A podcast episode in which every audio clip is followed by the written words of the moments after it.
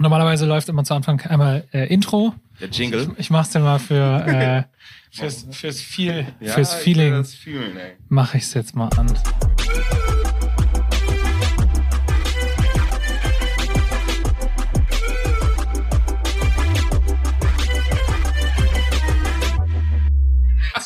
Das, das, ist das, das ist das Intro, ähm, was tatsächlich innerhalb von zehn Minuten entstanden ist, weil die Folge musste ja veröffentlicht werden. Ich habe ähm, heute äh, einen, ähm, einen sehr besonderen Gast bei mir am äh, Küchentisch sitzen, nämlich den äh, Sinan, aka Sinus, der jetzt quasi morgen seine erste, kann man sagen, selbst produzierte äh, neue Single ähm, rausbringt.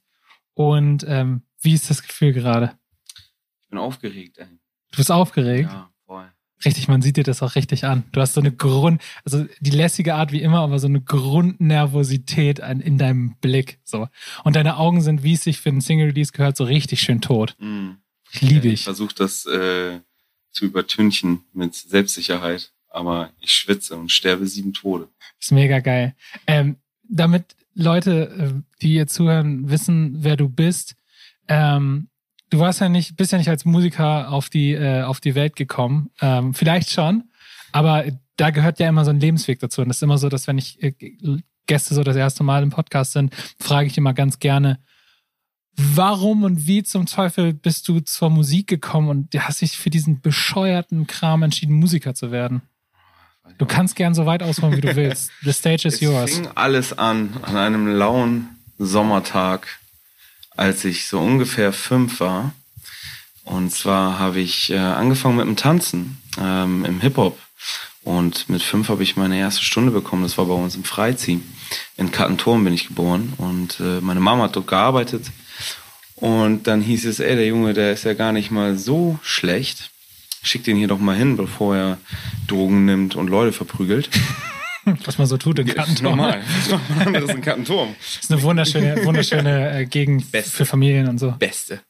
Ähm, ja, und da bin ich zum Tanzen gekommen und habe das viele Jahre gemacht und auch irgendwann hauptberuflich professionell. Aber mit 13 irgendwann ähm, habe ich gemerkt, dass mir das Singen mega Spaß macht. Und mein damaliger Musiklehrer, der meinte so, ey, nee, der hat gar nicht von sich aus gesagt, so, ey, du kannst was, sondern ich bin hingegangen und meinte so, ey, meine ehrliche. Einstellung. ey, pass mal auf, ich Lass kann mal, was. kurz, lass mal kurz objektiv bleiben. Ich bin mit echt der, krass, sechs, oder? mit der 6 bin ich nicht einverstanden. Warst du schlecht in Musik? Nein, Okay, aber klar. das wäre gut gewesen, wenn. Ja, ich war aber auch nicht so richtig gut, weil wir haben da immer so, oh, das war crazy, der Musikunterricht. Eigentlich würde man denken, ich habe total die Phobie und Antipartikel ähm, gegen gegen Musik äh, entwickeln können, weil ich habe in der Oberstufe so einen krassen Lehrer gehabt, der hat in Wien an der Staatsoper so äh, Kritiken und sowas geschrieben von den Holy shit. Neuaufführungen. Äh, und ich habe bei dem wirklich in der Oberstufe jeden Tag ähm, Opern analysieren müssen. Oh, schön Partituren lesen. Ja, und ich kann nicht mal Noten lesen. Ich bin so froh, dass mittlerweile weiß, dass es eine Partitur ist, Alter. ich weiß es nicht. Das ist das, wo die Noten drin stehen. Ach, geil. Ja. Diese fetten. Siehst du, das habe ich immer nicht reingeguckt. Ja, ja, klingt schlau. Digga, das ist so lustig. Ich glaube, wir haben dann eine gleiche Geschichte, weil ich habe tatsächlich, ich werde in der siebten Klasse tatsächlich wegen Musik fast sitzen geblieben. Kein Spaß. Du bleibst ja nur, du bleibst ja nur mit einer sechs auf dem Zeugnis bleibst du sitzen. Und ich habe es tatsächlich fast geschafft. in Musik, das, ja. Ich musste den, äh, äh, den irgendeinen so Tag trommeln. Und ich bin ja ein äh, Rhythmuslegastheniker. Ja, Sehr zum Leidwesen meines Gitarrenlehrers. Das Oh, ist so shit. krass und äh, ähm, ja, die Chancen standen eigentlich nicht gut, dass ich jemals Musik mache. Scheint ja äh, bei dir ähnlich zu sein. Du sagst ja auch selber, ey, boah, Noten lesen kann ich auch nicht. Aber alle, alle richtig gut. Wahrscheinlich kenne, hat das können's unser, nicht. äh, unser, ja, stimmt. Ähm, das hat vielleicht unseren Ehrgeiz extrem getriggert, dass wir dann gedacht haben, jetzt erst recht. Voll. Na, und dann bin ich zum Musiklehrer und meinte so, ey, wie sieht's aus? Glaubst du, dass ich da was kann? Und dann meinte er, ja, so richtig schlecht bist du nicht. also eigentlich, das war überhaupt nicht so, ja, unbedingt, sondern ja, warum nicht? Voll der Pisser, Alter. Dann, voll. ich grüße ihn hier auf diesem Wege. Warum bist du Pädagoge geworden? So, hä? Ja, und dann habe ich meine Mama so lange voll, voll genervt, bis sie gesagt hat, okay, ich bezahle dir mal paar Stunden und dann bin ich zum Unterricht gegangen, so mit 13 und dann nice. hat sich das entwickelt. Aber trotzdem war das Tanzen immer im Fokus, das war immer was. Ah, du hast dann Gesangsunterricht. Äh, ge genau, genau. Ah, alles klar. Und Tanzen so. warst du trotzdem immer noch am Start. Genau. So, ne? Und äh, das war eigentlich immer meine Priorität, dass ich damit Geld verdienen möchte und mein Leben äh, das, dem Tanzen widme. Während des Studiums hat sich das extrem geändert. Als ich studiert habe, weil ich habe auf dem Bauernhof gelebt, weil ich äh, in Uelzen studiert habe. Und da ging mit Tanzen gar nichts. Und in der Zeit habe ich mega viel Musik gemacht und da wurde mir klar, ähm, nee, das ist meine große Liebe, das ziehe ich durch. So. Krass.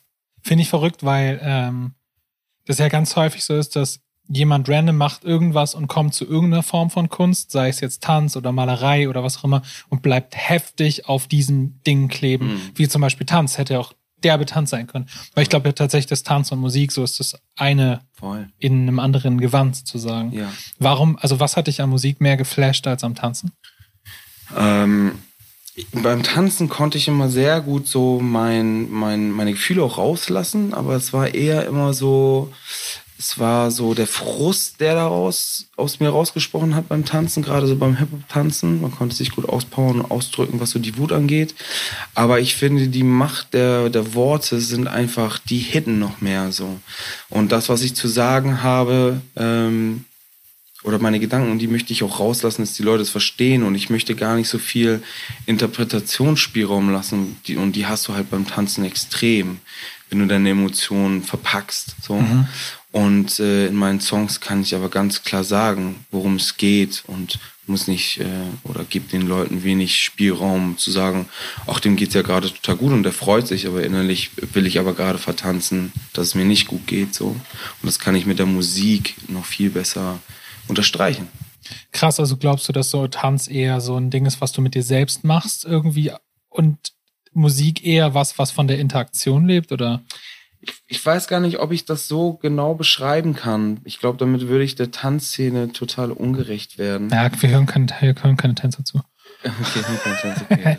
Das, das richtig, das, richtig das reinhauen jetzt. So und so und die sind alle so und so. Nein, ich, ich tanze nach wie vor immer noch. Und ähm, ich weiß nicht, irgendwie das Gefühl ist ein anderes und es, ich kann es echt nur so blöd sagen. Ich habe das Singen mehr gefühlt für mich ist Tanzen immer noch ein großer Teil und ich tanze immer noch gerne, aber so. Viele kombinieren ja auch. Ja, voll. Also passt jetzt, ich kenne ja deine Mucke, so passt vielleicht ja. nicht so. Äh, doch, tatsächlich. Ja, tanzt du, Auf der neuen Platte wird getanzt. Nee. Hm, in oh, einem wie Song, geil, der rauskommt. Da können sich die Leute Wie warm geil, anziehen, ey. Da wird sich ein großer Typ ordentlich bewegen. Wenn ich, wenn ich tanzen würde, dann wäre das so der Moment, wo ich den geilsten Song schreiben könnte und die Leute würden das trotzdem kacke finden, weil ich tanze. du weißt, also du bist dir sicher, du hast äh, eine Spezialität, die dir alles versauen kann, egal wie gut etwas ist. Tanzen. Es gibt ein paar, es gibt viele Sachen, die ich schlecht kann. Okay. Also äh, ohne, ohne Scheiß auch auch genau in der Form, genau in der Formulation, nämlich äh, schlecht kann. Also es gibt viel, was ich kann ja. und wahnsinnig viel davon unheimlich schlecht. Bin auch großartiger Maler.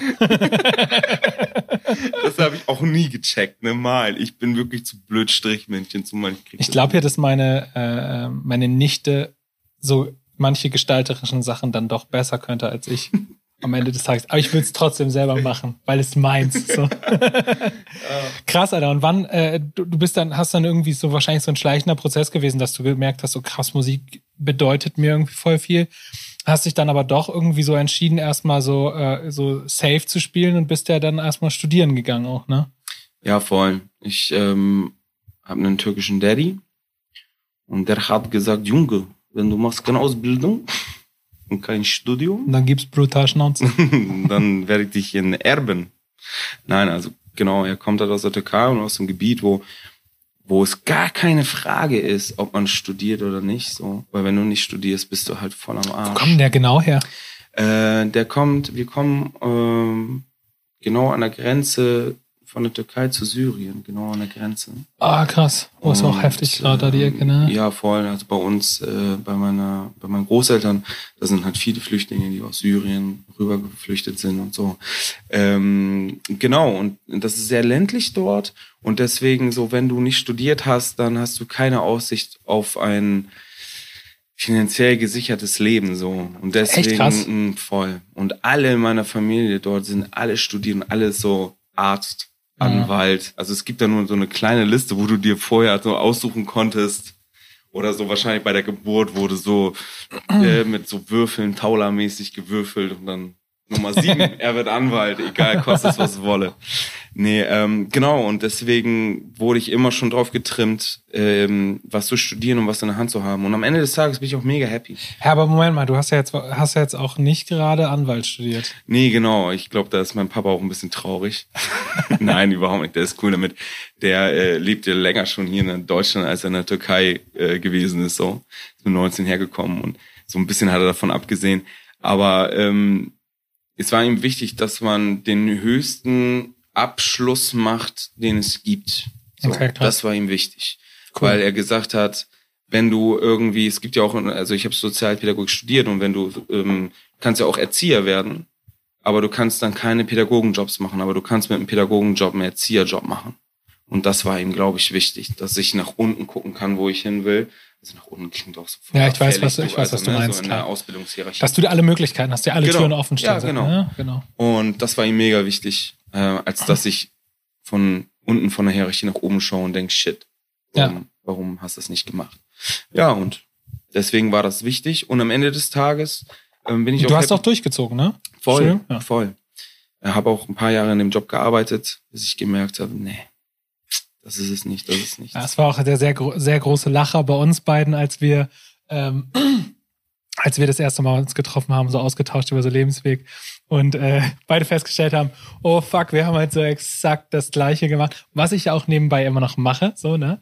Äh, ich habe ja Lärm studiert und ähm, dann aber äh, beide, beide, glaube ich, der einer der krassesten Branchen, glaube ich, gearbeitet, in der man arbeiten kann, nämlich in der äh, privaten Bildungsbranche. Ähm, mit echt viel, mit derbe viel coolen jungen Leuten, ähm, die echt durch ein hartes System durch, Voll. durchgepresst werden müssen. Und ähm, von daher finde ich so spannend, weil, also was mich halt an dir so sofort so krass geflasht hat, war so, dass du den, also dass du den Job so, der, der ja für dich die krasse Sicherheit war und der auch vieles finanziert hat, ja. so, ähm, und ja auch Musik machen ist unfassbar teuer. Auch das ja irgendwie absichert, aber dann ja. trotzdem zu sagen, no way, ich bin Musiker, Alter. Und ich mache halt nur Musik und ich verdiene auch mein Geld nur mit Musik. Weil sonst habe ich das Selbstverständnis nicht oder ähm, bin ich, bin ich auch nicht real in dem, was wir. Da fand ich dich halt unfassbar real, dann zu sagen, ja, dann fliege ich halt nie in den Urlaub und dann habe ich halt kein Geld. Ähm, aber ich bin Musiker. Ja. Und das finde ich halt so krass. Und ich frage mich aber, wie kam das zu der Entscheidung, dass du gesagt hast, ich quitte alles, ich verdiene jetzt mein Geld mit Unterricht, mit, mit Workshops, was auch immer, weil es ja, ich meine, unsicher kannst du gar nicht mehr leben. Du darfst, du darfst ruhig husten. Okay. ich äh, habe hier leckeres Fruchtwasser ja, sonst, ne? Geiles Fruchtwasser und lecker. Was sind denn das? Ey, Chips? Das sind, pass auf, Chips? das sind Chips aus, ähm, ja, die sind aber aus Kichererbsen und die sind extrem low fat. Voll gesund. Und halt nee, mega gesund. Für mich, ey. Ich kann, wir können dir auch eine Pizza bestellen, kein Problem. Später vielleicht ähm, Nochmal um auf deine Frage zurückzukommen. Ähm, das war ein längerer Weg. Ich versuche das kurz zu fassen, weil sonst haben wir keinen Zuhörer mehr. Ähm, darum geht's ja nicht. Ach so, okay. Nee, es geht oh, darum, dass wir eine geile Zeit haben. Es war damals ein warmer Sommer. nee, okay. Ähm, nach dem Studium bin ich direkt nach, ähm, nee, anders. Nach dem Abitur bin ich direkt nach Hamburg gezogen. Ja. Und habe nach dem Abi gesagt, weil ich ähm, eine Tanzcrew, eine Tanzkombo mit meinem mit einem Partner noch hatte, bin ich dorthin gezogen, weil da extrem viel ging und wir sind sehr sehr schnell ähm, ziemlich weit gekommen mit unserem Tanzen so und ähm, habe drei Jahre lang hauptberuflich als Tänzer gearbeitet, auch für Stars in Musikvideoclips und sowas getanzt und habe mir da so meinen Namen gemacht. Bin auf Battles sind wir eine, weltweit ähm, geflogen, gefahren, um dort teilzunehmen Krass. Mm, weil das einfach in der Tanzszene, wenn du Battles im Untergrund mitmachst, ist das einfach eine Referenz, die du brauchst, um damit Geld zu verdienen. Noch besser sind so richtig offizielle Meisterschaften, aber richtige Hip-Hopper, die gehen da gar nicht hin. Ich war da lange, bis ich äh, den Untergrund kennengelernt habe und gemerkt habe, okay, das andere ist alles irgendwie fake. Und naja, genau, das habe ich alles gemacht.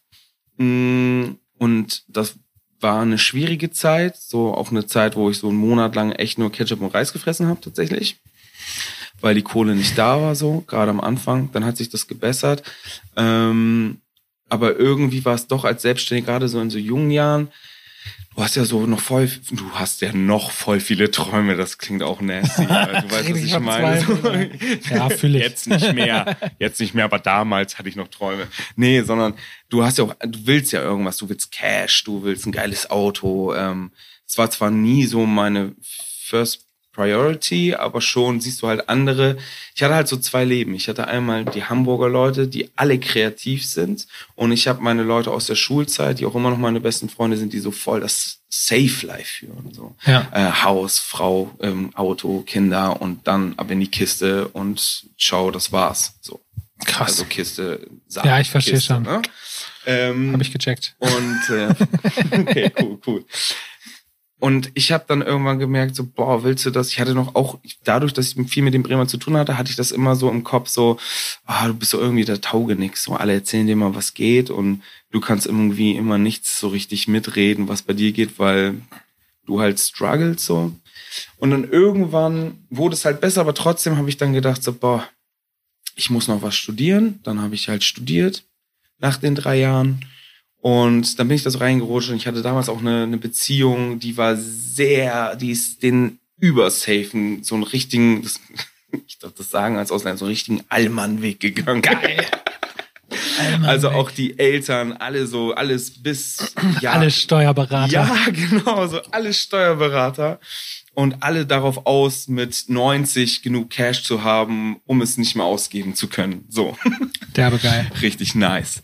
Und ich habe mich da so dann reinleiten lassen, habe dann auch ein, ein Auto gekauft und eine Familienkarre schon, äh, weil wer weiß, vielleicht kriegt man ja irgendwann mal Kinder. Und ab dem Moment, wo ich mit, äh, mit also wo die Beziehung getrennt war, habe ich mich echt hingesetzt und habe gedacht so, Alter, wo bist denn du eigentlich gerade gelandet, Mann? Du hast einen Job, der ist okay, aber ist gar nicht, wofür dein Herz schlägt. Du hast ein Auto, wofür du echt 500 Tacken im Monat bezahlst, damit du so eine Karre fahr fahren kannst, so. Das ist nix, nix, was ich meinen Kindern später erzählen will, wenn die fragen so, Opa, wie war dein Leben? Ja, ein geiles Auto und ich Also es ist kaputt gegangen nach 100.000, aber ja, genau, so nach dem Motto. Nee, das will ich meinen Kids nicht erzählen. Ich will ihnen geile Stories erzählen und dass ich diese eine Zeit, die ich auf dieser Welt hatte, richtig geil genutzt habe. So. Und damit ich denen nicht sage, wenn die fragen, würdest du alles nochmal so machen, dass ich sage, nee, ich will alles anders machen. voll. Ähm, und das war Eine der größten Ängste, die ich habe, Voll. ist, äh, äh, im Englischen sagt man Regret. Im Deutschen ist es, ich mir fehlt das Wort gerade, Mm, äh, wie bisschen peinlich als deutscher Songwriter. ja, voll. Äh, Ich, ich, Du kommst auch nicht drauf, wie Regret, ja, normal. naja, also dass man Sachen, scheiß drauf, wir kommen da später drauf. Bereut. Bereut, so, ja. oh Gott, Alter. Das war ein Befreiungsschlag. Ähm, ja, also Reue wäre das Schlimmste, Alter. Voll. Ich glaube, dass es voll hilfreich ist, so mit alten Leuten zu reden. Wenn du, wenn, Voll. wenn du an deiner Vision zweifelst, rede mit alten Leuten und Ja. frag die nach dem, was die bereuen. Und das, was die aufzählen, so, das ist immer, hätte ich mal mehr mich getraut, hätte ich mal da die Abzweigung im Job genommen, Ja. obwohl ich, und bin, wäre, hätte ich mal gekündigt oder Ja, hätte ich die Beziehung mal da schon beendet oder hätte ich die Beziehung mal da nicht beendet oder sowas. Voll. Und du wirst nie, niemals jemand sagen, der sagt, äh, ähm, der, der Sachen bereut, die, die er gemacht hat, die er wirklich wollte. So, Mhm. das Nee. habe ich noch nie gehört. Ey. Von daher mega krass, also mega respektable Entscheidung, so Ja. das dann quasi so den straighten Weg zu gehen, zu sagen, alles abcutten und losrennen. ausschlaggebend, äh, ausschlaggebend war tatsächlich echt auch, es passt genau dazu, was du sagst, die Unterhaltung mit meinem Dad. Die werde ich auch nie vergessen, wo ich gesagt habe, so, hm, wie sieht's aus? Ich habe ihm die Frage gestellt, würdest du alles nochmal selber so machen, als ich so diesen Struggle mit mir selber hatte? Und da hat er mich echt einfach, mein Vater ist ein sehr ruhiger Typ, so, und er guckt, hat mich einfach nur angeguckt und hat angefangen zu lachen. Und meint so, Sinan, nee. Ich arbeite jetzt seit 25 Jahren als Bauingenieur. Wenn ich nochmal zurückspulen könnte, würde ich keinen Tag mehr daran arbeiten. Krass. Und ich dann auch so, Uh, warum shit, hast du es nicht gemacht? Und hat mich echt einfach nur angeguckt und hat gesagt, wegen dir. Und da dachte ich nur so, fuck. Oh, voll die Klatsche eigentlich, Mhm. ne? Ja, aber er meinte das halt, also gar nicht negativ, sondern er meinte, ich habe hab mich für eine Familie entschieden. Mhm. Ich habe mich für dieses Leben hier in Deutschland entschieden. Der hat seine Familie, seine Mama auch jetzt schon seit 20 Jahren nicht mehr gesehen. So. Krass. Krass, krass, krass. Äh, und hat sich da voll für entschieden und hat gesagt, ich muss zusehen, dass ich meiner, er hat immer gesagt, oder er meinte doch, mir war immer das Wichtigste, dass meine Kinder das beste Leben kriegen, so was ich ihnen bieten kann. Und es, vielleicht hätte es Möglichkeiten gegeben, sich umzuschauen auf was anderem, aber er hatte immer Angst, dass wir nachher drunter leiden, weil meine Heftig. Schwester ist sehr früh, also ähm, früh zur Welt gekommen, als mein Dad gerade nach Deutschland gekommen ist. Ja. Und das, ne, er hat sich dafür entschieden. Setzt dich das krass unter Druck, dass du unbedingt was aus deinem Leben machen musst, weil dein Vater sich aufgeopfert hat? Äh, klar hat man immer wieder so eine Gedanken. Ähm, ich versuche mich davon aber zu befreien, weil mich das Hardcore äh, Ja. unter Druck setzen würde. Aber klar, so wenn ich so zurückgucke, dieser Mensch, der hat so sein ganzes, seine ganze Family, sein ganzes Leben in der Türkei aufgegeben, nur um hier in Deutschland zu sein. Also ich kenne viele, viele Familien, wo die Konstellation genauso ist mit Deutsch-Türkisch, wo dann der türkische Dad sich entschieden hat, nee, ich will zu meiner Family. Und wenn dann die Frau nicht zurück will, geht ja auch andersrum. Ne? Ich will nicht damit sagen, dass die das dann immer machen, aber kann man ja verstehen. Also wenn ich jetzt überlege, ich lerne eine Frau in Australien kennen, wäre es auch so, dass ich sagen würde, so, puh, ich weiß nicht, ey, ob ich nie wieder meine, oder ganz, ganz selten meine Family sehen will, so. Um hier zu bleiben in Australien. Und der hat es halt einfach eiskalt gemacht. Dafür bin ich mega dankbar. Ja. Weil ich weiß nicht, weil bis vor ein paar Jahren war die City, wo wir herkommen, da sind die Leute mit Eselkutschen durch die Gegend ge- gereist. So, weißt du, wie ich meine? Die kennen Mikrofon nicht, wo wir hier jetzt gerade dran sitzen. So. Ja, wärst du Freestyle-Rapper geworden. Rapper schon. Ich weiß, ich war einmal mit 18, war ich das letzte Mal dort. Und dann war ich mit meinen Cousins und Cousinen da äh, auf der Straße unterwegs und dann kam einer entgegen, der hatte einen gestylten Bart. Das heißt, zurechtgeschnitten, so Muster Ah, reingeschnitten, cool. was man hier in Europa ja öfter mal sieht, so, also so mega die gepflegten Bärte und nicht nur Ja, so ein, ja, Rauschebart. Ja. Haben den alle angeguckt und äh, haben dann auch, ähm, was sagen sie genau, ähm, Haiwan und so, also so, so, dass der so richtig, das war ein richtiger Paradiesvogel für die, wo ich dachte, Okay, so, krass. Alter, das ist bei uns richtig normal, so, ne? Ja, Alter. Die, die kennen das alle nicht. Also ich glaube, ich weiß nicht, wie ich, wäre interessant zu wissen, wie mein Leben geworden wäre, wäre ich dorthin. Du wirst es nie erfahren. Du wirst es nie erfahren. Niemals. Weil ich frage deswegen, weil ich tatsächlich das, äh, das halt häufiger habe. So bei mir, also meine Mutter ist alleinerziehend. Ähm, hat uns, hat uns nicht, nicht durchgängig, aber auch über weite Strecken halt äh, Mhm. durchgebracht, hat mir auch echt mein Studium finanziert und so ein Nice. Shit so. Also beziehungsweise, was heißt finanziert? So, sie hat so viel gegeben, wie sie Ja, ja. irgendwie konnte, so. Den Mhm. Rest habe ich natürlich irgendwie selbst erarbeiten müssen, Ja. so.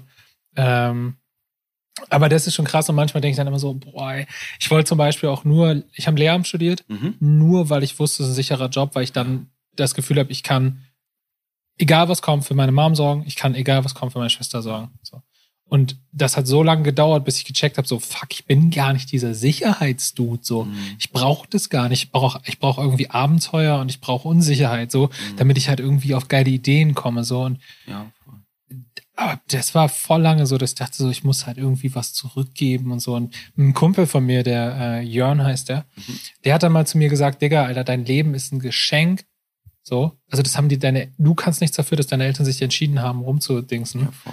Und ähm, deswegen sieh das Leben als Geschenk und mit einem Geschenk kannst du machen, was du willst, weil es deins. So. Mhm. Und das war so ein, so ein Eye-Opener, dass ich Nice. gedacht habe, alles klar, jo, auf jeden Fall. Äh, Jetzt mache ich halt auch, was ich will damit, so, fuck it. Ja. Und dann war es halt eben auch Musik so, ne? Ja, voll. Echt krass, ey. Crazy. Aber ähm, um auf deine Frage nochmal einzugehen von vorhin, also ich erwische mich ganz oft dabei, dass ich so träume, das haben wir ja alle als Musiker, dass wir so denken, so, boah, wenn ich jetzt erfolgreich und reich werden würde mit meiner Mucke, ähm, so, was, was würde dann abgehen? Und ich erwische mich echt oft, oder öfter habe ich mich dabei erwischt, dass ich so dachte, Nummer eins ist Haus von meinen Eltern abbezahlen. Ja, voll. Alter, Und dann so fällt mir Musiker, ne? ein, nee, warte mal, Digga, du hast 20k Studienkredit, du hast noch die Schulden, so und die Schulden. aber ich denke so, okay, wa- was, also vielleicht denk mal ein bisschen auch an dich. Aber genau, der erste Impuls ist immer so, dass darüber rappen ja auch viele Rapper und so. Ne? Es geht Das immer erst darum, klar, den ey. Elternhaus zu kaufen, die abzusafen und bla. Ähm, klar, so. Ich finde den Gedanken gut. Man darf sich davon aber nicht unter Druck setzen lassen, weil ich glaube, das be behindert unsere, unser Machen voll so. Voll auf jeden Fall. Also klar, weil wenn du den Fokus, also wenn du den Fokus jetzt darauf kriegst, irgendwie, äh, ich glaube ja, dass der sicherste Weg ist, Scheiße zu produzieren, zu versuchen, krampfhaft erfolgreich zu sein. Mhm. Also so das zu krampfen, du darfst übrigens nicht so am Mikro rumspielen, weil dann hat man die ganze Zeit so sorry, Popgeräusche. Ja. Äh, ich glaube, dass das dass halt, du kannst es sowieso nicht erzwingen, es geht nicht, du kannst einfach immer nur das Geilste geben, was du hast. Ja, so, mehr ist gar nicht dran. Und ich glaube, dann hast du dein Soll auch erfüllt. So, Ja. Alter. Und entweder das klappt oder es klappt dann nicht. So. Du hast jetzt quasi eine ähm, Single fertig gemacht, das ist auf jeden Fall was, worüber ich intensiver noch ein bisschen quatschen will. Ja. Und ähm, ich durfte dich ja quasi genau in diesem Prozess überhaupt kennenlernen, so ähm, wo, wo das alles irgendwie anfing oder wo, wo das, wo schon viel da war, sag ich mal so, Mhm. äh, aber wo du quasi angefangen hast, auch selbst voll viel in die Hand zu nehmen.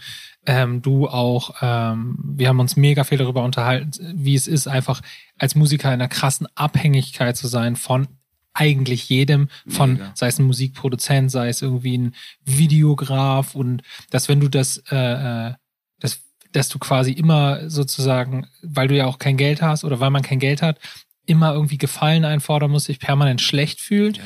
auch nichts einfordern darf irgendwie, wenn dann Sachen nicht passieren und genau solche Geschichten. Ähm, und jetzt bist du quasi aber auch schon so ein Stück weiter in die Richtung gegangen zu sagen, ey, ich mache so viel, wie es irgendwie geht, auch selbst. Wie war das jetzt für dich quasi so DIY, die jetzt die Single an den Start zu bringen? Mhm. Ja. Das erste Wort, was mir einfällt, ist anstrengend. Und trotzdem das, was ich will, so, ne?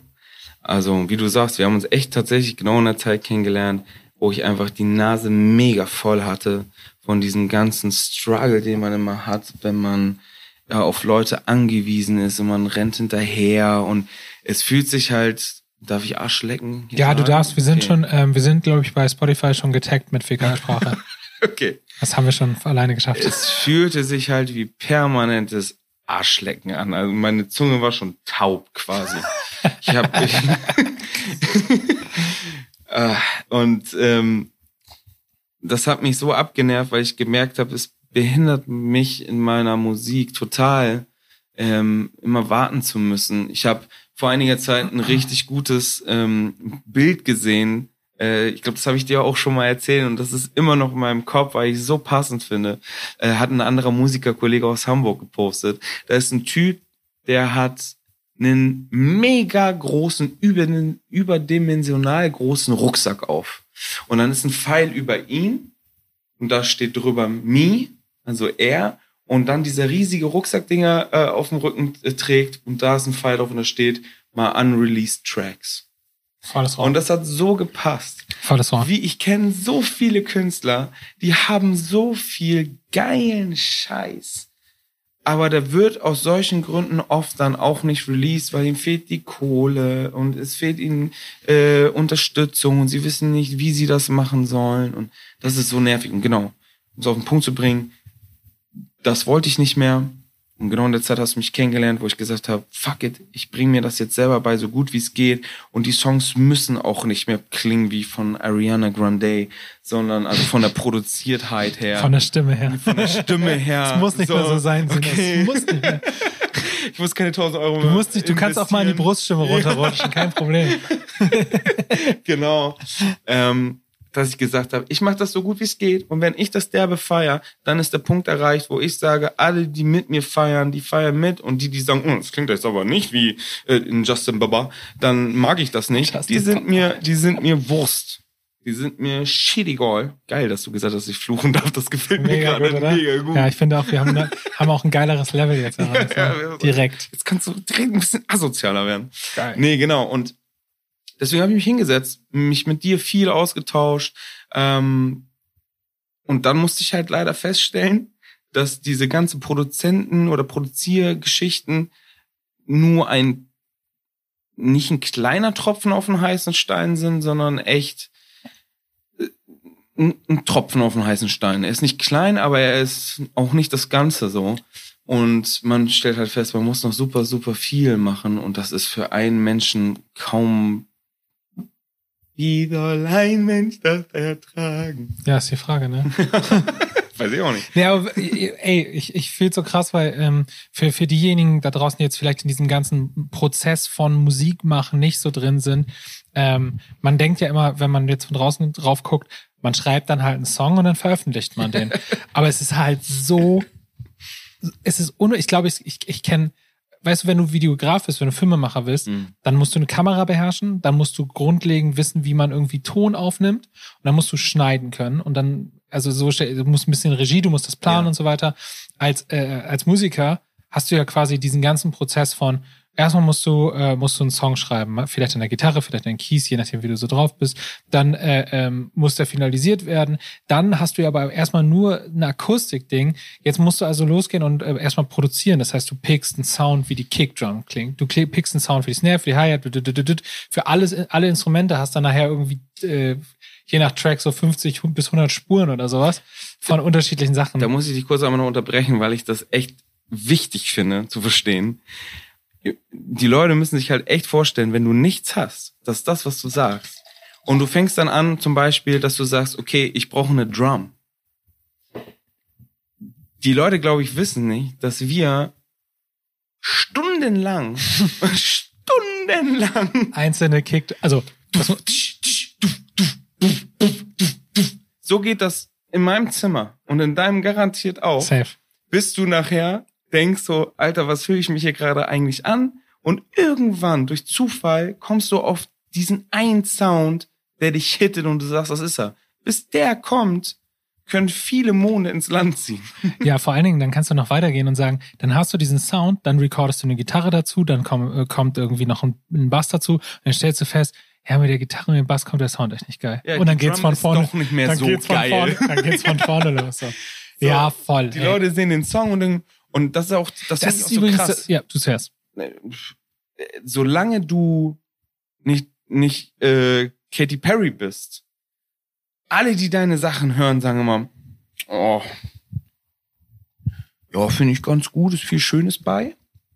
Du meinst jetzt so Industrieleute. Nee, Also- ich meine also auch Freunde Private? Leute, die Ah, okay. sind dann alles, die sind, es ist alles, äh, es ist ein reines Judge-Ding, so, fühle ich das. Mhm. Ähm, gibt's ja auch diesen coolen Spruch, solange du niemand bist, sagt dir jeder, wie es besser geht, so. Ja. Ähm, wo ich denke dann so, Alter, ich saß drei Monate, um diese Kick zu finden. Aber ich glaube, das ist halt, da merkst du, also das ist halt egal. Genau. Weil am Ende, du wirst, du wirst, äh, du wirst beurteilt auf Basis vom Endergebnis. Und das ist auch gut so, das ist auch überall so. ja, Weil niemand kann deinen Prozess sehen. so, das geht genau. gar nicht ich, so. Ich nehme es denen auch nicht übel. Ja. Aber das ist immer so, das ist immer so ein Slap ins Ja, es Gesicht. ist ein emotionales Ding, auf Genau. jeden Fall. Genau. Aber ey, was meinst du, wie du gekillt wirst, wenn du Schauspieler bist von irgendwelchen Ja. Leuten, Alter? Du wirst geroastet ohne Ende. Voll. Und, äh, aber es ist auf der anderen Seite auch so, wenn du alle, alle großen Künstler, die irgendwie richtig dick sind im, äh, in dem, was sie machen, sind alle so krank auf Ablehnung gestoßen. Jeder von denen. Voll. Ich finde, das gehört auch dazu. Voll, das härtet sich mal- auch ich, ab. Ich denke mir immer, stell dir vor, du bist irgendwann äh, in einem krassen Interview. Das ist ja das Problem auch von voll vielen Leuten, die so durch Castingsendungen so von 0 auf 100 gepusht sind und die gefragt werden, ey, wie kommst du denn zur Musik und was hast du erlebt? Die haben ja gar nichts zu, zu talken. So. Ja. Ja, ich Wir bin von heute auf morgen erfolgreich gewesen. Ja, Also. so. Das lief einfach alles. Deswegen hält sich das ja auch Ja. häufig dann nicht, ne? Ich finde den Struggle, den man hatte und die Erfahrung mega, mega, mega, mega gut. Und ich finde, das macht nachher auch den Künstler aus. Also Voll. ich hoffe es. Ah, safe, Alter. Ich stelle mir vor, ich hatte zum Beispiel ein Release mit einem Rapper, der ist mega viral gegangen und am nächsten Tag wurde ich gebucht auf einen Kindergeburtstag von einer Sechsjährigen. Ich weil das. die- ich feiere dich so dafür, Ey. dass du das erzählst. Das ist so richtig. Erzähl richtige Geschichte. Ja, also mega. ich habe eine Wohnzimmertour durch Deutschland gemacht nach meiner letzten Platte so. Äh, und ein Jahr vorher hatte ich ein krasses Lied äh, mit dem Rapper PA Sports, ähm, heißt der. Äh, den Song, den ich tatsächlich auch noch komponiert habe und er den gehört und meinte, den will ich auf meinem Album. So, und du dachtest so, du bist jetzt der Chef so. und dann mache ich diese Tour und dann ähm, wollte ich meine neue Platte präsentieren und dann hat mich einer in Hannover angeschrieben und meinte, ey, sie will das unbedingt für ihre Tochter und sie feiert die Mucke so derbe ab und ich denk so geil und es ist für einen Geburtstag und da war du ich so geil, so 20-jährige, hübsche. und dann meinte ich aber so, ja, Geburtstag ist nicht so der nice Spot dafür, weil es soll ein Konzert sein, es soll im Mittelpunkt stehen und nicht irgendwie noch ein anderes Highlight dabei sein. Es soll ein Konzert sein. So, Ja, Und nicht ja, ein ja. Bar Mitzvah von, hast du nicht gesehen. So. ähm, naja, und dann komme ich da und sehe halt, dass das ein Kindergeburtstag ist. Und ähm, ich meinte dann, sie hat mich gelockt, auch noch mit der Tatsache, dass sie meinte, ich habe auch 70 Leute eingeladen. Und dann dachte ich schon wieder, okay, Dann ist es halt ein, ein Geburtstag, so easy. Wenn da 70 Leute sind, lohnt sich das trotzdem, es hören viele Leute. Ja, dann komme ich da an und dann sind aus den 70 äh, Leuten 20 geworden, 10 sechsjährige Kids und 10 Muddis, die darauf gewartet haben, dass sie ihre Belger wieder mit nach Hause nehmen können. Geil. Und ich denk so, Das Alter, ist, ich liebe die Story. ey. Kann ich mir jeden Tag So, und anhören. das war so richtig, wo ich gemerkt habe, so, Sinan, das ist eine Story, die erzählst du in so einem Podcast. Wie jetzt? Genau. Geil. Ich liebe das, weil es ist so, das ist so, das ist so, und wenn du länger Musik machst, so, dann ist das so eine gewöhnliche Geschichte eigentlich Voll. schon fast. Ne? Es Ja. ist mega schön. Ähm, aber ich glaube, jeder hat so eine Story und du brauchst halt die Stories, Alter. Das Voll. macht, das, das macht dich nachher auch irgendwie stark, so, finde ich, ne?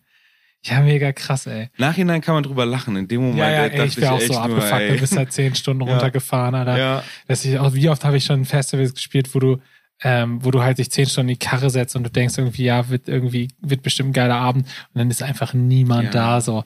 voll. Und, ähm, was aber, ey, aber es ist halt auch normal, so, ne, weil dich kennt halt, so- kennst du diese, diese, diese Sounds, wenn man so ganz nah rangeht Nee, und nee, also nee. wie heißt das ASMR oder ich weiß nicht genau. Also wenn man so Geräusche äh, ganz nah am Mikrofon macht, das ist so Schmatzen und Ach, sowas. das ist doch dieser Hype jetzt, wo die Leute Sachen Ja, es ist richtig- Auf über, Mhm, über das ist richtig eklig. In Asien, glaube ich, voll, Und so richtig, voll der Trend. richtig high-end recorded. Ja, Mit ja. mega geilen So Neumann-Mikrofonen. crispy shit. Okay, weiter geht's. Auf jeden Fall, ähm, ich habe den Fall, genau, dann fährst du, fährst du irgendwie zehn Stunden und dann ist halt einfach, Mhm. dann ist halt niemand da, aber es ist, glaube ich, genau das Ding, was, was einfach voll dazu gehört. Das musst du voll. genau so gelebt haben, sonst bist du nicht wissen. real, Alter. Ja, ich will das auch nicht missen. Ist, manchmal denke ich mir, jetzt ist langsam mal genug so. Also irgendwann ist, ist auch mal gut. Voll. Ich bin noch, ich bin noch, ich hänge noch so ein bisschen bei dem Prozess, weil ich glaube, das, also das Songs entstehen lassen, weil ich glaube, das echt was ist, was irgendwie, also Mhm. gefühlt, ich fände das, glaube ich, spannend, wenn ich es nicht kennen würde. Aber du, du sagst halt genau, man hat sich stundenlang durch irgendwie, durch, Ja. durch Snare Sound, äh, Sounds oder was auch immer gewühlt. Und dann hast du quasi irgendwann einen Song, der aber eigentlich noch gar nicht richtig funktioniert, weil dann geht es eben Ja. in die nächste Diszi Disziplin, Ja. das ist dann das sogenannte Mixing, wo du quasi die einzelnen Instrumente, das können dann auch nicht, nicht Instrumente, aber die einzelnen Spuren von Sounds Mhm. ins Verhältnis zueinander setzt. Ja. Und ähm, das allein muss man sich vorstellen, Producing und äh, Leute, die mixen, es gibt häufig Leute, die können irgendwie auch beides, aber eigentlich sind das unabhängige Disziplinen. Also es gibt Leute, die werden dafür bezahlt, nur mit anderen Leuten Songs zu produzieren. Und es gibt dann Leute, die explizit dann nochmal dafür bezahlt werden, Mhm. äh, die Regler zu schieben und äh, den Song quasi zum Leben zu erwecken. So, ne? Kann man ja vielleicht so Mhm. sagen. Absolut. Und dann kommt noch ein Prozess der, des Masterings. Da werden dann, also ich, ich, ich muss dazu sagen, ich bin jetzt kein Profi, ne? Also ich erkläre es so ein bisschen mit meinem, mit dem, was das ich machst so allein wissen. Auf jeden Fall das Auslegen der, äh, der jeweiligen Sounds dann halt eben für entsprechende äh, Endgeräte. Ne? Also zum Beispiel irgendwie für ein Song soll ja geil klingen im Autoradio, aber auch geil auf der HiFi-Box bei, bei Peter im Wohnzimmer, aber auch geil bei Michelle auf dem Handy. Voll. So. Und das wiederum ist wieder eine Disziplin, wo Leute separat für bezahlt, es sind richtig, das sind Handwerke, die, das sind einzelne Gewerke. So, und dann hast du einen Song, der durch diese ganzen Hände gelaufen ist und gerade ist es so, dass du das alles alleine machst quasi. Voll. Das ist krass. Und mich, also ich, ich stelle so ein bisschen so eine bescheuerte Frage, weil ich kenne das ja. Mhm. Ich mache es ja zum Glück jetzt, habe es jetzt bei der Band nicht selber gemacht, sondern da gab es ja wirklich zum Glück Geld im Topf von einem Label, die, Ja. Die das bezahlt haben alles. Ja. Aber ich stelle mir das schon krass vor, wenn du wirklich alleine vor diesem Berg stehst. Und ähm, was mich interessiert ist, wie gehst du damit um? Also was ist so deine Herangehensweise mit dieser permanenten Überforderung, die einfach jeder Musiker kennt, äh, umzugehen? Ja, das ist eine gute Frage. Ähm, wir haben da vorhin schon, als noch nicht der Aufnahmeknopf an war, Leider. einmal kurz drüber geredet und ich sehe das nach wie vor eine halbe Stunde später immer noch so. Das ist so ein bisschen wie so eine Liebesbeziehung, äh, die, die nicht funktioniert. So äh, angenommen, die Frau betrügt dich und sie ist, äh, sie ist nicht nett zu dir, die knechtet dich. Ähm, und du gehst trotzdem immer wieder zu ihr abends nach Hause und sagst ihr ins Gesicht, ich liebe dich, weil die Gefühle da sind so. Und so ist das bei der Musik. Ich bin zeitweise maßlos überfordert und denke mir so, Alter, aber es kommt nie der Gedanke, bis jetzt zum Glück, dass ich denke, ich habe keinen Bock mehr oder wofür mache ich Ja, das oder warum mache ich das, sondern ich mecker, ich werd wütend, ich heule, aber nur weil es mich überfordert. Und dann bin ich auch sofort wieder getriggert. Ich bin auch jemand, ein Typ, ich kann nicht ins Bett gehen, bevor ich nicht das, was ich gemacht habe, zu Ende gemacht habe, was ich mir vornehme. Voll. Deswegen komme ich vor acht nie ins Bett. Morgens muss wenn man ich- dazu sagen, genau, jetzt bei dir, ja. ne? Ähm, Aber wenn ich aufstehe, dann äh, geht Sinan schlafen. Genau, ab und zu haben wir uns tatsächlich geschrieben, wenn du gerade wach geworden bist und ich äh, ins Bett gegangen bin.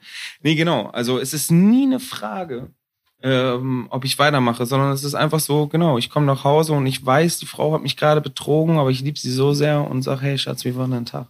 Ja, voll. Ja, Mann. Das ist schon krass. Also ich, ich kenn's auch so. Ich, bei mir ist ja auch so, dass das auch das erste große äh, Ding, also wo ich immer gesagt habe, so Band, das ist mit dieser Band genau so werd ich, will ich auf jeden Fall an den Start kommen. So, das ist das, womit ich alt werden will, Ja. so, ne? Und ähm, war es dann letztendlich nicht. Also ich glaube, dass das auch die voll die richtige Entscheidung war. Äh, aber natürlich ist es so. Ich habe es letztes Mal mit mit so einem mit so einem äh, Kind verglichen. Und vielleicht ist so gerade in der Anfangsphase ist so Musik auch vielleicht so ein sehr schwer erziehbares Kind. Also vielleicht ist das finde ich auch eine schöne Ja. Analogie, weißt du, weil so ein so ein Kind, was irgendwie loszieht und irgendwie Leute verprügelt und äh, ich wollte gerade sagen irgendwie so, ich wollte gerade was richtig Blödes sagen. das lasse ich mal lieber. Blöde, blöder Vergleich. Morgen kriegst die Kündigung. Ja, aber weißt du, so, so ein Gehör, auf das du eigentlich nicht stolz sein kannst, Ja. so, weil, weil es halt permanent Scheiße baut, so. Und so ist halt, finde ich, auch manchmal, manchmal das Musik machen, so, ähm, weil du über jeden Tag überfordert bist und ähm, das hinterfragst, ob das die richtige Entscheidung war, Ja. das so zu machen. So, aber das ist halt, äh, der, also der tägliche Bullshit läuft halt auf Dauerschleife in deinem Ja. Kopf. Aber nichtsdestotrotz liebst du das halt so doll, dass du nicht anders kannst. Und ich schwöre dir, das ist jeder Musiker, der das ein bisschen länger macht, der es nicht, bei dem es nicht so eine Phase ist, Mhm. ähm, fühlt exakt das genauso Ja. wie du gerade eine. Also es stellt sich mir einfach nie die Frage. Und tatsächlich, du hast es gerade noch so auf diese, äh, auf dieses Kind äh, Gleichnis, ne, sagt man auch Gleichnis. Ja, wie Jesus. Ja, ja Jesus. Nee, das Jesuskind. Oh, Jetzt haben wir noch weniger Zuhörer. Willkommen zu unserem Bibel-Podcast. Bibelstunde mit Sinan Ähm, und Ali. Ähm, also Musik ist halt gleichzeitig Liebe, äh, Liebe, ach, Liebe, Liebesperson will ich sagen. Deine Freundin als auch die größte Snitch. So. um das jetzt mal wirklich äh, unverblümt hier zu sagen.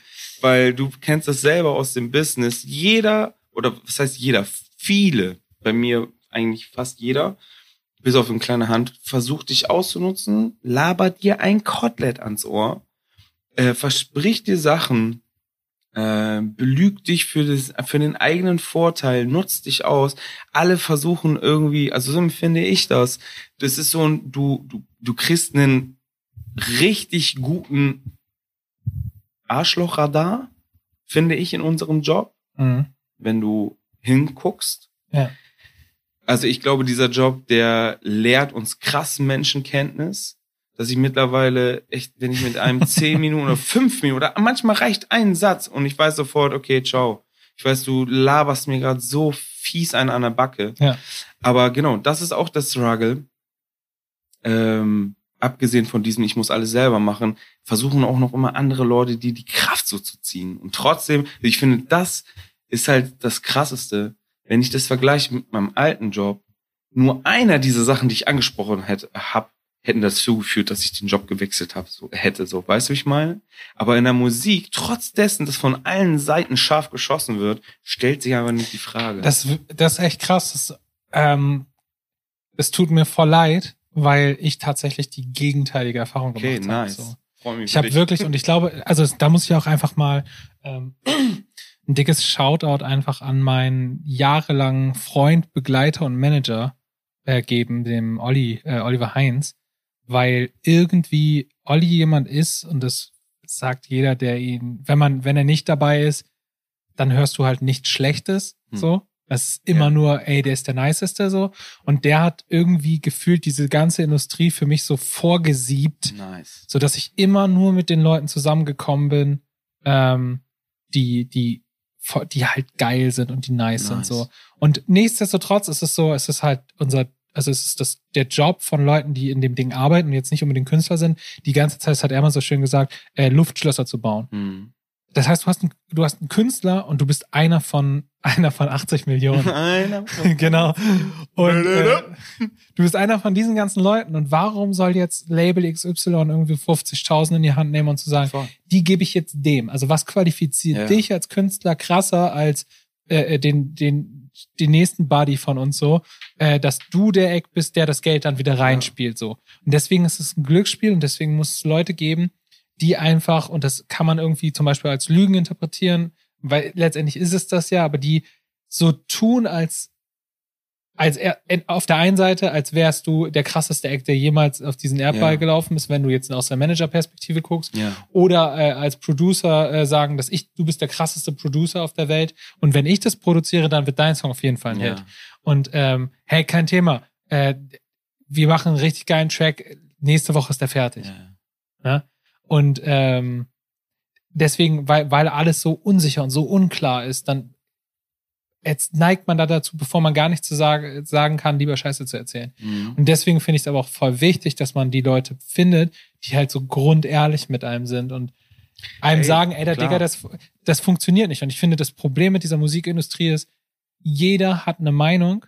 Und wenn du, ähm, vor allen Dingen auch, wenn die, wenn du selbst kein Musiker bist, jeder hat irgendwie eine Meinung zu Musik, weil wir, wir werden mit Musik geboren, so quasi. Ja. Und deswegen hat jeder eine Meinung zu Musik. Und ähm, was am Ende des Tages kann ich einen Song schreiben und ich spiele den drei Leuten vor und jeder findet was anderes gut und kacke. Voll. Voll. Es ist halt nur Geschmack. ja. Und deswegen ist es, glaube ich, auch so wichtig, äh, um die, in dieser Branche zu überleben, ein Gefühl dazu für, zu bekommen, was du willst und nur dem Mhm. zu folgen. Einfach links und rechts. Du kannst, du kannst Leute haben, denen du vertraust, die wissen, wie du tickst und was dir wichtig ist. Und auf dieser Basis von, ich kenne dich, dürfte ich zum Beispiel vielleicht sagen, ey, Sinan, die Line funktioniert für mich nicht. Sei. Weil wir uns kennen so. Aber Ja. wenn, wenn jetzt irgendwie ein A&R von Sony kommen würde und sagen, ja, der Song funktioniert für mich, dann sage ich, ja, und? Ja. Ist doch scheißegal. Tut, tut, mir leid, dass Ja. du den Track nicht feierst, ne? Ich entschuldige mich für dich. Aber du spielst dann den nächsten A&R vor. Bestes Ja. Beispiel so, ich glaube, äh, gibt so eine Story von Sony, wo der A&R dann Tokyo Hotel halt auf liegen lassen, so. Und da versteht man, also man kann ja verstehen, warum der gedacht ja. hat, es funktioniert niemals. Ja. Aber das ist bei jedem Artist, der funktioniert. Auch ein gutes Beispiel, die Leoniden kennt man ja auch, ne? Von denen hatte ich, äh, äh, hatte ich irgendwie mal die Story gehört, die sind ja auch rumgereicht, die, äh, die mit dem, äh, äh, diese Indie-Rock-Band. Spiel ich dir vor später. Mhm. Lohnt sich. Okay. Ähm, und die, die sind ja auch mit ihrer fertigen Platte rumgezogen. Keiner wollte es haben und Ah, dann haben sie okay. es irgendwie, äh, so, ich weiß nicht, ob selber Reese oder dann irgendwie bei einem Verlag. Auf jeden Fall ist mega Erfolg geworden. Mega Erfolg Geil. geworden. Aber keiner hat es gesehen. ja. Von diesen ganzen Leuten, die täglich damit beschäftigt sind, zu checken, was kann funktionionieren und was nicht. ja, voll.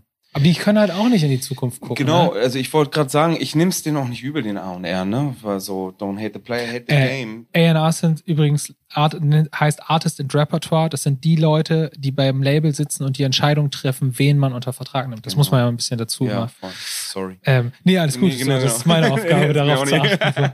Nee, genau, ich Ähm. nehm's dir nicht übel, weil es ist natürlich am Ende des Tages, also genauso, ich finde es immer krass bei Kunst, weil ich da nicht so drin bin. Und dann gucke ich mir irgendein Farbklecks-Ding an und denke mir so, was für ein Scheiß. Ich bin auch bei Bildern, ich fühle nix, Alter.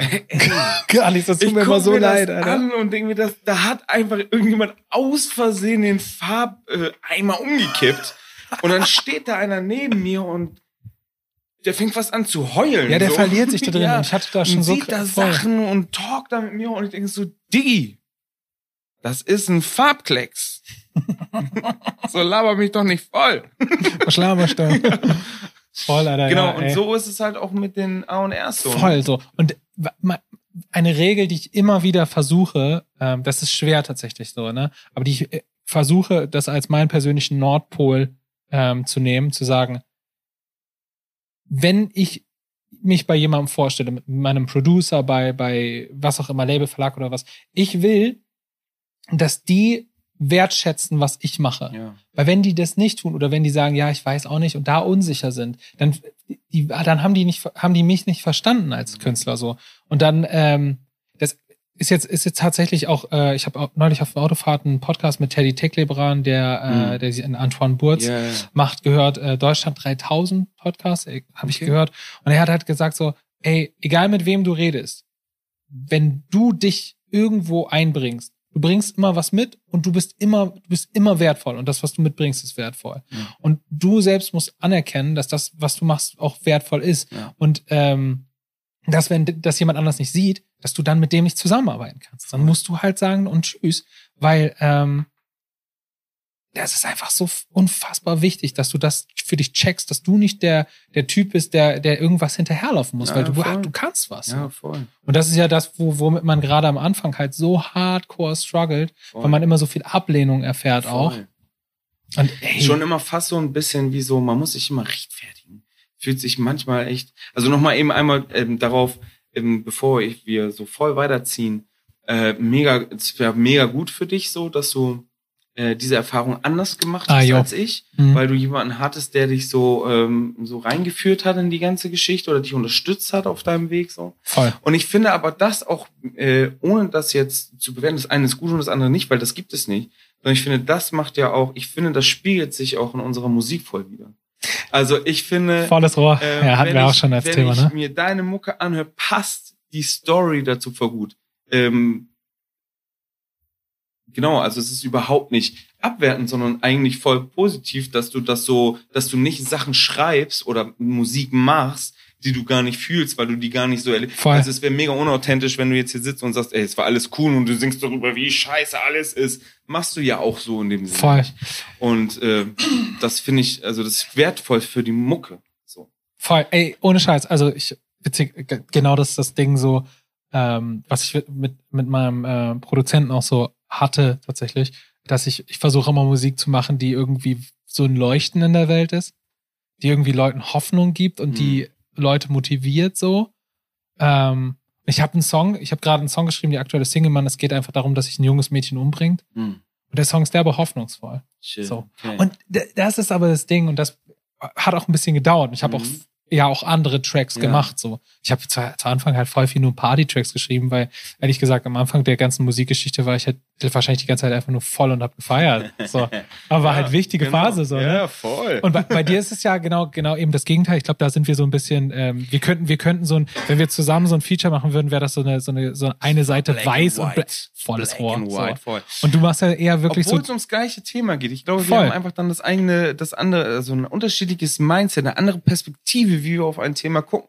Äh, zum Beispiel, wenn ich mir jetzt überlege, einer der Songs, der rauskommt, der heißt Ich mach weiter und das ist halt, das ist halt eine eine klare, radikale Ansage, die ich mache. So, ich singe halt, ich mach weiter, mal lauter, mal leiser, mein eigener Traum wird mir nicht durch die Zweifel geglaubt. Das spiegelt halt das wieder, so was mir widerfahren ist, so die letzten Leute, ne? So die ganzen Leute, die immer mäkeln und so. Und die dir Weg stehen, Genau, so scheiß auf die jetzt so. Aber ich glaube, wo wir uns, äh, ähm, wo wir uns an der Stelle sehr ähnlich sind, ähm, was, was, was wir hassen, ist halt, und das kennt auch jeder Musiker, ähm, warten, Alter. Hey, Darauf zu warten, viel dass der Track fertig ist, darauf, also dass der Track endlich produziert wird, darauf zu warten, dass der dritte Produzent, den du jetzt durchgecheckt Ey. hast, äh, äh, bereit ist, mit dir endlich mal irgendwie eine Session zu machen, darauf zu warten, dass dich das Label mal zurückruft oder dass Voll. der Videograf sein Video fertig hat. Das ist so krass, das kann man sich nicht vorstellen. Und wie einen auch, äh, wie einen ja auch immer alle ähm, so ein Stück weit, die, die damit drin sind, einen auch so bremsen mit, mit Voll. Veröffentlichung. Ey, veröffentlicht das noch nicht, das ist noch nicht Ist noch fertig, das ist noch nicht ready. Mm, mm. Und ich glaube, dass die auch recht haben, aber ich glaube, dass ein Song halt nie ready also Genau. oder häufig auch einfach nicht ready. Du musst Für halt gucken, wo ist das steht. dann nicht ready. Voll, weil die natürlich mit einem Ed Sheeran oder so vergleichen. Ja, Oder, mit, einfach mit so einem fertigen A Die haben Genau. ja auch immer, ähm, sorry, dass ich unterbreche, weil das, Kein auch, das ist auch noch, das äh, lehnt daran, was du vorhin gesagt hast, mit so einem A und R. Die geben ja auch die Trends vor. Da kommt eine Billie Eilish und alle machen Billie Eilish Sounds. voll und die Und suchen wenn dann du danach. Dann einer ja. bist, der ganz anders ist, ist die Bereitschaft, etwas zu riskieren, minimal. ja. So, und zum Beispiel für mich, ich verstehe das, ähm, warum es so ist, wie es ist. ja, die müssen halt Geld Die- verdienen. Genau, So. und die deutsche Branche, Musikbranche ist halt 80 Prozent, hey, ich heb ab, Nichts hält mich am Boden. Nichts gegen Andreas. Nein, das ist, cool, das ist ein cooler Song. Das ist ein Megasong. Das sind coole Songs. Ja. Gar nicht äh, der, ne, so kritisieren, ob die cool sind, Ja. sondern es geht alles in so eine Richtung, wir haben eine schöne Zeit, das ist cool. So empfinde ich das. Ja, es, genau. Strahlt Ähm, Radio, Genau. Radio Und überleg ja. mal, zehn Jahre zurück, so Xavier Naidoo, da ging's um deepesten Shit. Ein Song musste verschachtelt, das muss alles crazy sein. Und im Rap, bestes Beispiel. Ich sag 99% aller dieser Leute, die rappen eigentlich, wie man immer, oh, die rappen eigentlich gar nicht so, als wenn sie die Hardcore-Gangster und alle haben Ja, ja. immer so eine, so eine Gangsterstimme so verstellt. Das ist ein Trend. So, und dann kommt irgendwie einer wie Max Herre, der macht das gar nicht Macht so Studenti, Studenten ja, und so, ne? wird wieder groß. Und jetzt gibt's wieder ein paar mehr. Aber zum Beispiel dieser, ja, Ich dieser. habe zum Beispiel Max Harris, einer der, äh, einer meiner wichtigsten, also ich habe ja, also wenn du mich fragst, so wer hat dich am krassen beeinflusst, dann ist es zum einen äh, ähm, immer Mac Miller. Mhm. Das ist halt so der Style, den ich am krass geilsten fand, so. Und auch diesen, diese Funk-Elemente, die er dann immer irgendwie drin hatte. Zum anderen ähm, Bruce Springsteen. Ich Mhm. habe eine Live-Show von dem gesehen, so ein drei Stunden Konzert. Und der Typ ist eine Nice. Maschine. Das fand ich Ja. immer geil. Ich wollte auf der Bühne immer genauso endlos performen können wie der. Und aber auch zum Beispiel jemand- im deutschsprachigen Raum auf jeden Fall jemand wie Max Herre. So Ja. leg dein Ohr auf die Schienen der, auf die Schienen der Geschichte heißt er, glaube ich, so. Ist der krasseste Song, so. Geil. Wo du es gerade sagst. Kleiner voll. Exkurs am ja, Rande. Nee, aber. geil. Ähm, genau, also es wird uns gesagt, was wir gut finden müssen, wenn es um eine bestimmte Sparte geht. Wenn du Rap hast, dann musst, es, musst du deine Stimme verstellen oder Autotune jetzt, wenn du nicht Ja, Autotune genau. machst. Das ist genau das. Ich habe mit äh, einigen Produzenten gearbeitet in meiner, in mei- meiner Zeit jetzt. Und echt viele davon Ja. haben meine Songs dann gehört und haben gesagt, ja, wir könnten das jetzt so machen. Auch cool. Aber lasst uns doch, es ist einfacher auf den Fahnen diesen Satz, ich könnte ihn verprügeln, wäre es eine Person oder ein Gegenstand. Lass uns doch lieber auf den fahrenden Zug aufspringen, als Mhm. das Rad neu zu erfinden. Und meine Einstellung war immer, ey, wir brauchen keinen zweiten äh, Ed Sheeran. Keiner Ja, interessiert sich für den. Die, die langfristig groß geworden sind, wie eine Billie Eilish mit ihrem Ja, hat Emo, ne? so. Klar. Ähm, selbst ich, obwohl ich kein Emo bin, hatte das Bedürfnis, direkt mir die Pulsadern aufzuritzen, als ich das gehört habe. So geil war das. ähm, weil es geschockt hat. Ich wollte, ich wollte sie zum Beispiel in den Arm nehmen. Ey, ich, ich, ich war close to the edge, mir meinen ganzen Arm zu zerfetzen. Ne? Aber weil ich es so geil fand. Also genau, und es sind immer die Leute, die irgendwie was gewagt haben, finde ich. Ja. Die man auch ernst nimmt und die wirklich gehypt werden. Ja. Voll. Ich, ich, ich, weiß halt, ich mache ja nebenbei auch, äh, bin ja nebenbei auch so ein bisschen unterwegs, so in diesem ganzen Musikding so. Und Mhm. ähm, ich sehe halt auch, dass dieses Kalkulierte auch voll häufig funktioniert. So, ich habe immer gedacht, früher immer gedacht, das funktioniert nicht, aber es ist tatsächlich so, dass das häufig auch funktioniert. So. Oder Und dass Musik du, für die dass Leute du auch schreiben. teilweise echt nicht funktionieren kannst, wenn du nicht den Sound einer Zeit Ja. triffst. So. Aber ich finde, man kann auch den Sound einer Zeit treffen, äh, ohne ohne sich selbst zu verraten. So. Das ist halt wirklich Das die ist ein Kunst. Ska Skagatsch. Ein Spagat ist das. Ich habe neulich mit einem Produzenten, mit einem Produzenten äh, geskypt und wir also einfach so ein bisschen gequatscht so. Und ähm, er hatte als Beispiel gebracht, so du kannst, oder hatte, hatte so gesagt, du kannst im Prinzip jeden Song in jede Richtung schieben. Ja. Also, und da, das glaube ich auch. Ja. Dass zum Beispiel, wenn du, wenn du jetzt gerade irgendwie so äh, in dieser Phase, als jetzt Trap so groß war, Ja. dann kannst du, nimm mal äh, Panic at the Discotheque, hat er, glaube ich, als Mhm. Beispiel genannt. Das hat der übelste Popsong eigentlich, auch Ja. mega ausgefuchst so. Aber dann liegt halt in der, liegt halt irgendwo Trap Hi-Hat drüber. Der Song ist immer noch er selbst, aber der wird, der funktioniert besser, weil er so klingt, wie die Zeit klingt. Ja. Ich glaube, dass das tatsächlich so ist. Ähm, und das aber auch nichts Verwerfliches daran ist, weil dein Song ist mehr als irgendein stilistisches Element, was Ja, in der Zeit Ich finde aber, es geht halt darum, und da grenze ich ganz oft äh, so an meine Grenze, was das angeht, an meine, an meine Kompromissbereitschaft. Will ich überhaupt, dass es diesen Vibe, der gerade in ist, dann annimmt? Oder sehe ich diesen Song ganz anders? Das ist immer dann so ein Struggle, den ich mit mir habe, wenn dann Leute sagen, ja, der muss ein bisschen mehr, ja, dieser Begriff, der muss ein bisschen radiotauglicher klingen. Dieses radiotauglich, da kommen mir die Nackenhaare hoch. So, weil ich mir denke so, ey, was ist denn radiotauglich? Das, was jetzt gerade tauglich ist, ist wieder dieses auf den Zug aufspringen. Ja. Vielleicht muss der genau gerade nicht radiotauglich sein, damit der radiotauglich wird. Boah, keine Ahnung, ey. Ich bin, Äh, zu, genau, zu, ist- ich bin nicht lang genug äh, in diesem Songwriting, ja, aber ich bin ja nicht lange, ich habe ja jetzt selbst noch keinen Song, der äh, Nummer eins Hit ist. Deswegen ja, kann ich, kann ich das irgendwie nicht so richtig sagen. Ja, auch so, ne? so, ne? Also ich, ich habe den Shit auch nicht erfunden, aber das sind so Gedanken, die man halt hat und dann in Kombination mit dem, was man dann von anderen Leuten hört, von dem man weiß oder denkt, dass sie im Game sind, so. Aber ich finde immer, man sieht anhand von Menschen, die erfolgreich geworden sind mit anderer Musik, dass eigentlich für mich gefühlt das Gegenteil. Zwar, es ist immer um schnell, special. Um ja. Geld zu verdienen, ja, easy. Wenn man das bedient, dann Voll. kriegt man schnell Kohle und viele sagen auch, nimm das als Einstiegschance. Ich frage mich auch, wie viele dann tatsächlich von diesen äh, großen Acts, die jetzt, die man jetzt halt kennt, dann irgendwie wirklich in zehn Jahren noch am Start sind. So, keine Ahnung. Ja. Aber ich glaube, es ist auch egal. Also ich glaube, es ist halt, du musst halt echt einfach ähm, finden, was du bist oder wer du bist, wenn du das weißt und wie du, wie du klingst, was du sagen willst, mhm. wie, keine Ahnung, wie du kommunizieren möchtest. Wenn du das alles weißt, dann kann dir auch nichts mehr passieren.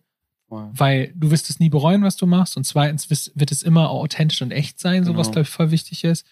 Und ähm, dann wirst du vielleicht vielleicht bist du dann nicht der Megastar. Genau. So what? Aber ja. du wirst trotzdem genug Leute erreichen, um quasi eine Existenz darauf aufzubauen. Ja. So.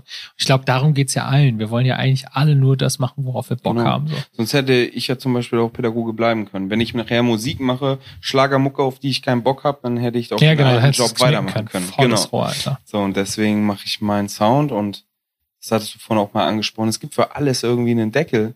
Und wenn ich dann halt eine kleine Crowd habe, die mein Stuff nice findet, dann. Das ist, das ist übrigens das, ne, wenn, wenn, wenn ihr da draußen, wenn du da draußen jetzt gerade zuhörst und du bist selber quasi gerade am Anfang Musik zu machen und hast jetzt noch nicht sechs Jahre auf dem Buckel oder sowas, sondern bist vielleicht, hast gerade deine erste EP gemacht oder planst die erste EP zu produzieren und weißt gar nicht, wie das alles geht, oder? Ähm, man braucht nicht glauben, dass nur wenn man irgendwie zum Beispiel einen Label-Deal hat oder äh, äh, auf großen Bühnen steht, dass man viel verdient und dass man von der Musik mega leben kann. Weil es eher häufig so, dass du darfst den Chip ruhig essen. Ganz genüsslich. Mm. Mm. Lecker. Papa mag das da sind ja dann, wenn, wenn das ganze Ding so aufgebaut ist, das wahnsinnig, also dass es so groß ist, dann hängen ja auch voll viele Leute mit drin, die daran verdienen wollen. Dann hast du eine Booking-Agentur, die wollen irgendwie 20 Prozent von deiner Gig-Gage haben. Dann hast du äh, Management 20 Prozent von irgendwie von allem. Dann hast du noch ein Label, das nimmt noch irgendwie 40 Prozent hier weg. Und dann kannst du jetzt die Prozente mal zusammenzählen, mal überlegen, wie viele übrig bleiben, nämlich nicht viel. Und klar, wenn das alles richtig, richtig big ist und du Stadien füllst, natürlich bist du dann trotzdem noch sehr gut dabei.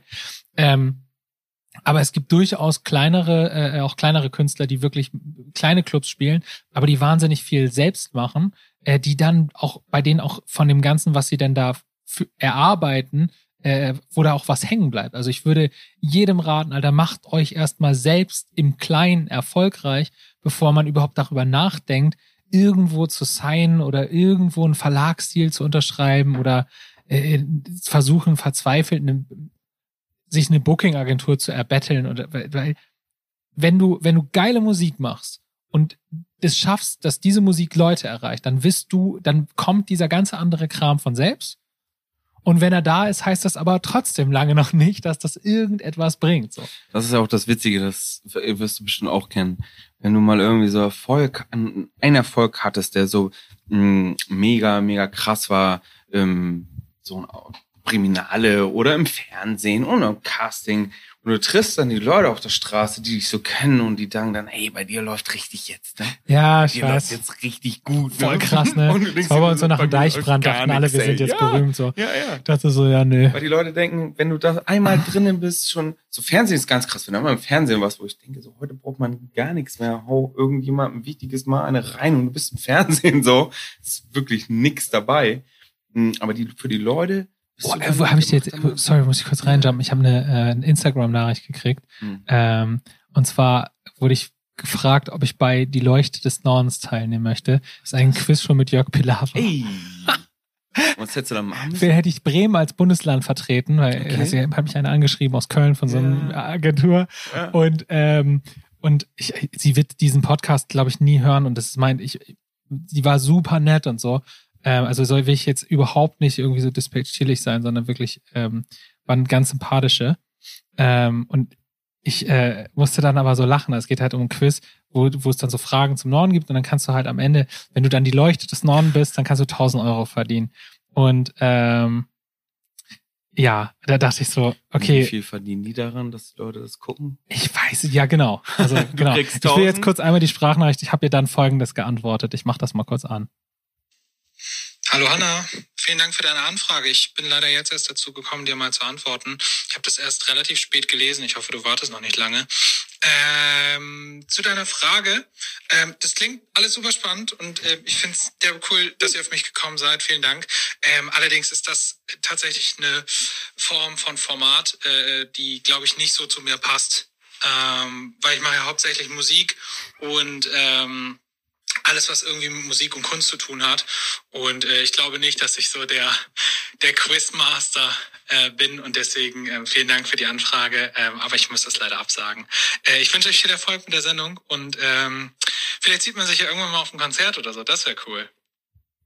Also in dem Sinne. Ähm, sehr höflich. Sehr, sehr höflich. Ich finde das ja auch, weil da sind ja immer Menschen. Voll. Und ich, das ist ja auch bestimmt, also ohne Scheiß, ich habe sowieso Respekt für jeden, der irgendwas macht. so. Mhm. Und äh, ähm, ich, ich finde auch voll in Ordnung, wenn du es feierst, so, also wenn die Sendung feierst. Mhm. So ist mir egal. Nur ich glaube, wie gesagt, ich bin nicht der Dude, der. Ja.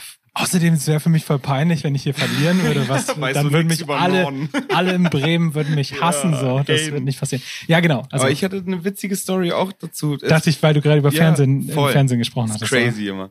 immer. Ich hatte vor drei Monaten äh, eine ganz weirde SMS, ähm, wo ich mich erst gefragt habe, woher haben die meine Nummer? Und dann äh, kriege ich eine, eine, eine SMS und ja, ich bin bla bla bla von dem Format SRGF. Sagt ihr das was? Ja, auf jeden Fall. Aber die sind doch ganz geil, oder? Ja, pass auf, aber die Anfrage, die war nicht so geil.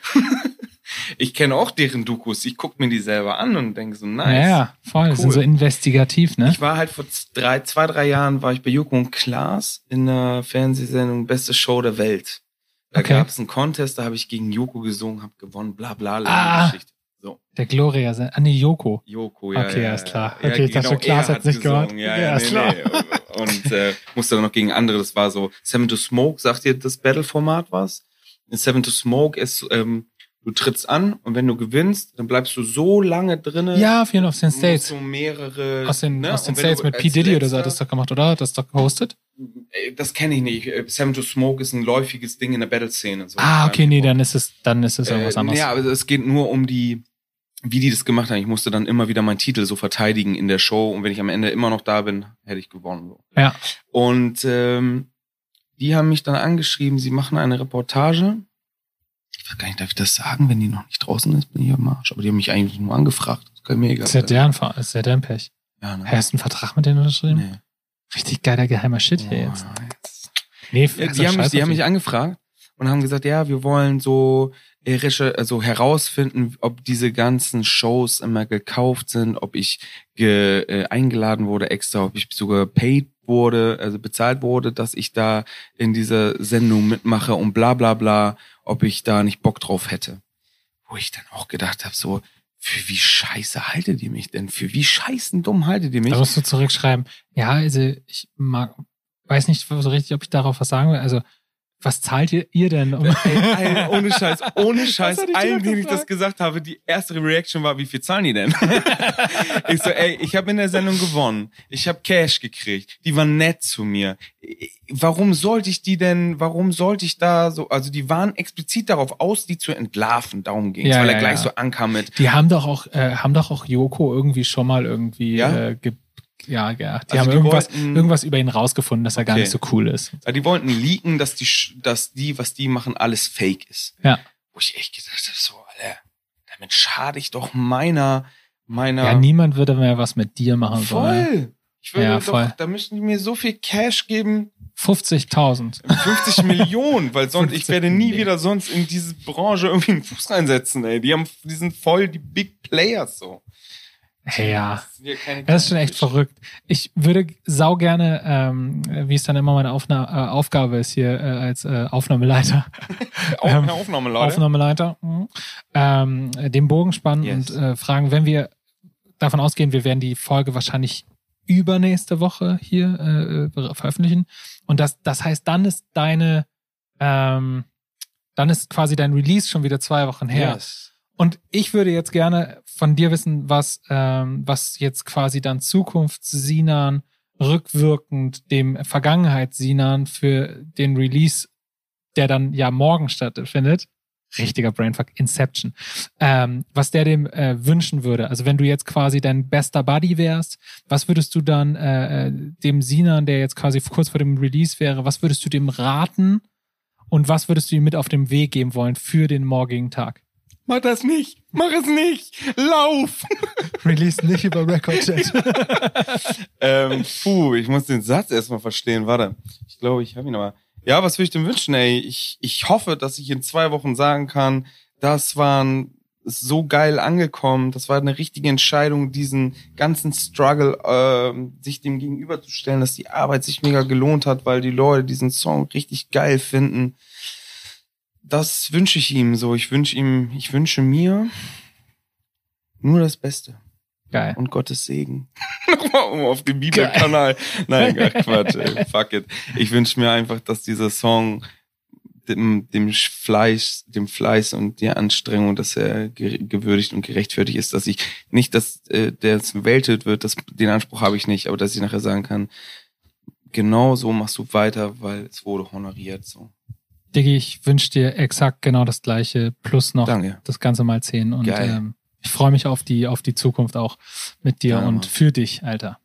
Stadt in Flammen heißt das Song übrigens. Stadt in Flammen kommt, kam am, wir werden noch ein bisschen Werbung machen. Wird gekommen sein. Wird gekommen, ge, wird ge, ge werden sein, äh, ge, morgen. Genau, unter am, Sinus Stadt in Flammen. Also checkt auf jeden Fall, wenn ihr äh, da draußen den Podcast hört, checkt auf jeden Fall äh, das äh, Profil von Sinus aus. Äh, wir verlinken das und ähm, ja. gibt dem Typen ganz viel Liebe, denn äh, es gibt wenig Leute, die sich so viel Liebe verdient haben. Äh, Danke, und die Mann. ich so sehr, die ich so sehr hier auch äh, äh als Musiker bei dir schätze. Also Danke, Mann. fetten Respekt. Und ähm, liebe Leute, wir sehen uns in der nächsten Folge dann wieder mit Daniel und ähm, bis bald. Ciao.